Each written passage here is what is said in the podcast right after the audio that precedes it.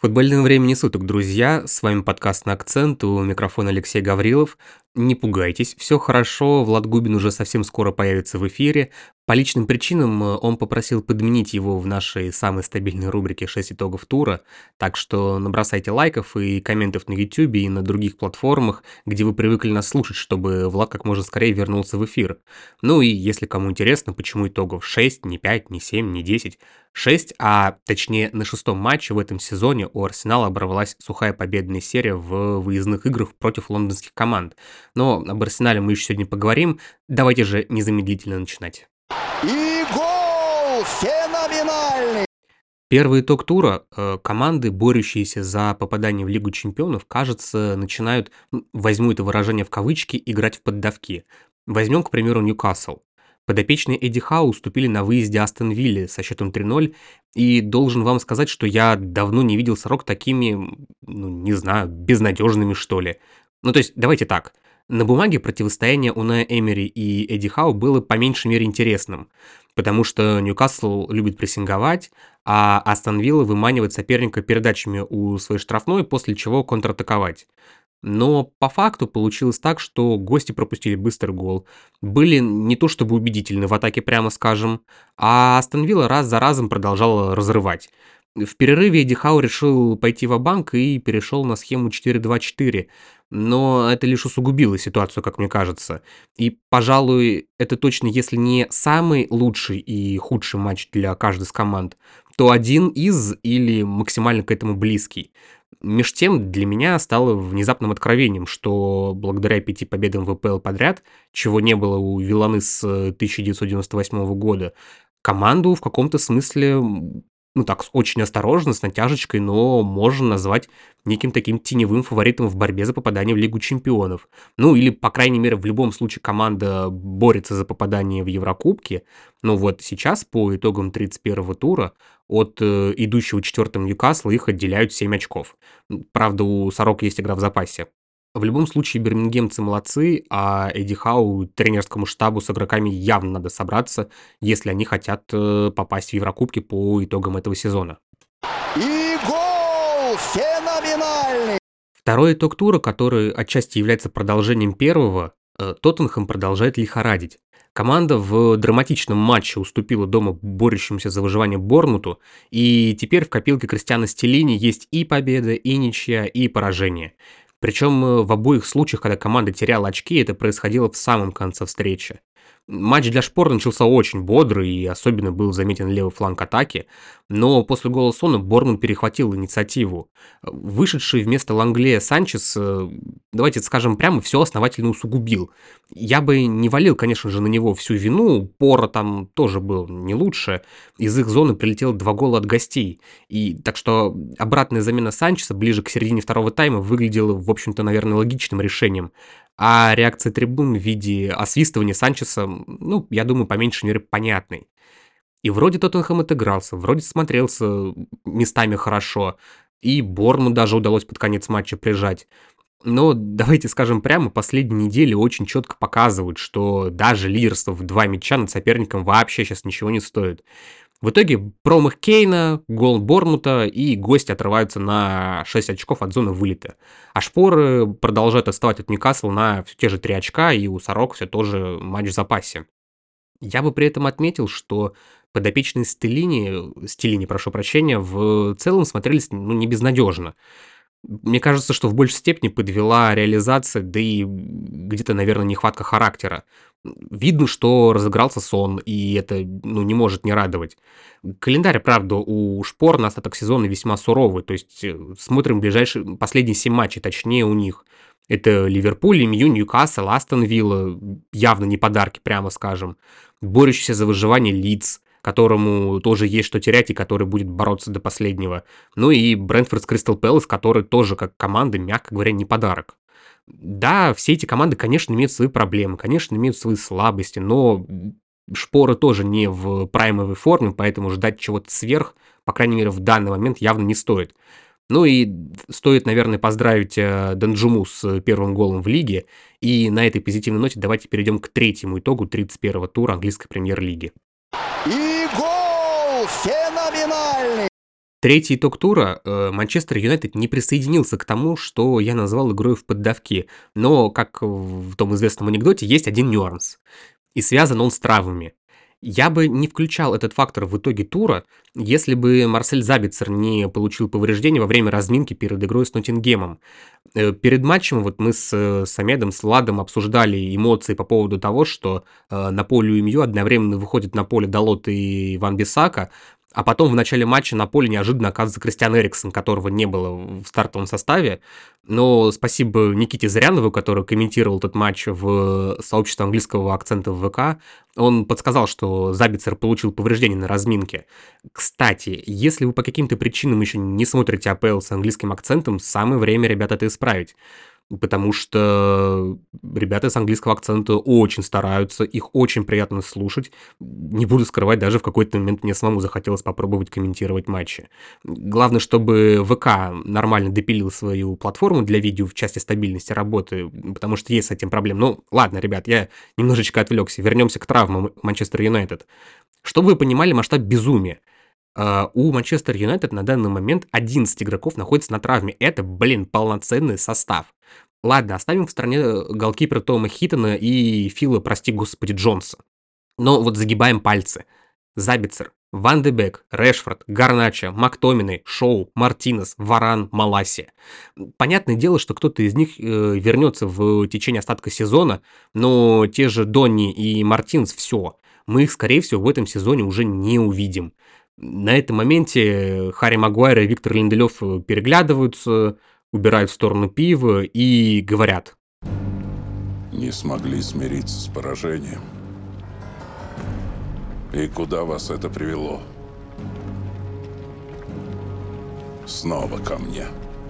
И хотя в матче против Ноттингема они смотрелись не то чтобы очень плохо, но, прямо скажем, и соперник не имел большого количества опасных моментов. И да, кстати, в эту же тему Манчестер Юнайтед в воскресенье же играет с Брайтоном в Кубке Англии, и Харри Магуайр не сможет помочь своей команде из-за перебора желтых карточек. Короче говоря, красные дьяволы хоть немного и оторвались сейчас от Ньюкасла в ВПЛ, но с такими травмами я намного бы не рассчитывал. Болельщики клуба, конечно же, будут верить и надеяться, что все обойдется, но я бы предпочел не быть таким оптимистичным. И гол феноменальный. Четвертый итог тура. Э, Арсеналу явно не стоит отдавать инициативу. Причем во всех смыслах. Ничья с Вестхэмом очень сильно мне напомнила игру Манчестер Юнайтед и Севильи. Нет, четыре гола забила не одна команда, конечно. Но и Дьяволы, и Канониры после 2-0 резко сбавили обороты.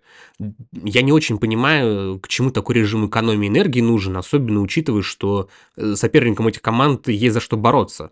Вторую, причем вторую игру подряд канониры просто отдают мяч сопернику после того, как, ну как им кажется, они уверенно повели в счете. И у меня есть большие сомнения, что это установка Микеля Артеты. Ну, то есть возьмем простую статистику. На отрезке с 26 по 60 минуты матча счет по ударам из пределов штрафной с игры 4-1 в пользу Вестхэма. Команды, которая в начале матча оборонялась-то не самым лучшим образом, и хоть потом канониры и встрепенулись, но в заключительные полчаса счет по ударам все равно 5-3 в пользу Вестхэма. А Арсенал, давайте скажем прямо, испытывал достаточно серьезные проблемы в финальной трети поля. Нельзя, конечно, не упомянуть про нереализованный пенальти Букайо Сака. С тем учетом, что Манчестер Сити все больше давит на канониров, они вполне спокойно разделались в этом туре с Лестером и выглядят, прям скажем, очень уверенно. Может реально сложиться так, что в каком-то смысле для Арсенала это будет вот то самое роковое нереализованное пенальти в борьбе за чемпионство. Ну и теперь однозначно понятно, что их очная встреча будет вот в самом, что ни на есть прямом смысле, игрой за золото. Понятное дело, что есть еще 7 туров, чтобы все перевернуть, но если Арсенал хочет взять долгожданное чемпионство, то явно нужно брать инициативу в свои руки. Как в плане результатов, так и в плане игры. Никто за них чемпионство не выиграет. Второе место, ну, если быть уж прям очень объективным, в любом случае будет прогрессом для подопечных Артета, как мне кажется. Но давайте прямо скажем, Одно дело занять второе место в попытках догнать лидера, и это одно второе место. Другое дело, когда ты сам добрую часть чемпионата был лидером, и даже несмотря на то, что на твое чемпионство мало кто ставил перед э, этим сезоном. Поэтому на, на Арсенал оказывается явно очень и очень и очень большое давление, и справится ли с этим канониры, не менее большой вопрос. И гол! Феноменальный! Пятый итог тура. Э, кажется, мы окончательно прощаемся с э, Саутгемптоном в премьер-лиге. Да, рано еще кого-то хоронить, э, там, поздравлять с чемпионством, с попаданием в тот или иной Еврокубок и так далее, и так далее. Но, буду честен, святые выглядят очень безнадежно. Ну вот, судите сами. Последняя победа у Саутгемптона была аж 4 марта, то есть почти полтора месяца назад. Команда тогда дома обыграла Лестер с минимальным счетом. После этого из шести матчей только два завершились в ничью, все остальные были проиграны. Опта перед э, матчем с Кристал Пэлас в этом туре оценивала вероятность вылета святых в 87,3%. И я думаю, вполне понятно, что после очередного поражения это число явно не уменьшилось. Можем еще немного пройтись по статистике. Святые в этом сезоне повторили рекорд по поражениям в домашних матчах премьер-лиги. Они в третий раз достигают отметки в 10 матчей. И, как вы понимаете, есть абсолютно все шансы этот рекорд побить. Причем есть э, с этим рекордом вот какая интересность. До этой отметки клуб доходил в сезоне 93-94 годов, когда было 42 игры в ВПЛ. И в сезоне 19-20, когда игр было уже 38, ну то есть так, как мы привыкли. А, напоминаю, сейчас у Саутгемптона сыгран 30, 31 матч. При этом, вот если поверхностно смотреть на статистику по, итог, по итогам каждого из э, сыгранных матчей святых, кажется, что вот э, она не такая удручающая. Ну, то есть по, смотрим на владение, оно сопоставимо с соперниками. Опасные моменты есть, как бы, и удары, и удары в створ. Но у подопечных Рубина Сильеса, тренера, назначенного до конца текущего сезона, мало пока что получается. После победы на Челси, на, над Челси, напомню, он сказал, что его команда может обыграть кого угодно, но пока получилось обыграть только Лестер. Другой вопрос, это вот та самая безнадега, которую я сказал в начале. Она реально сквозит просто из игры святых.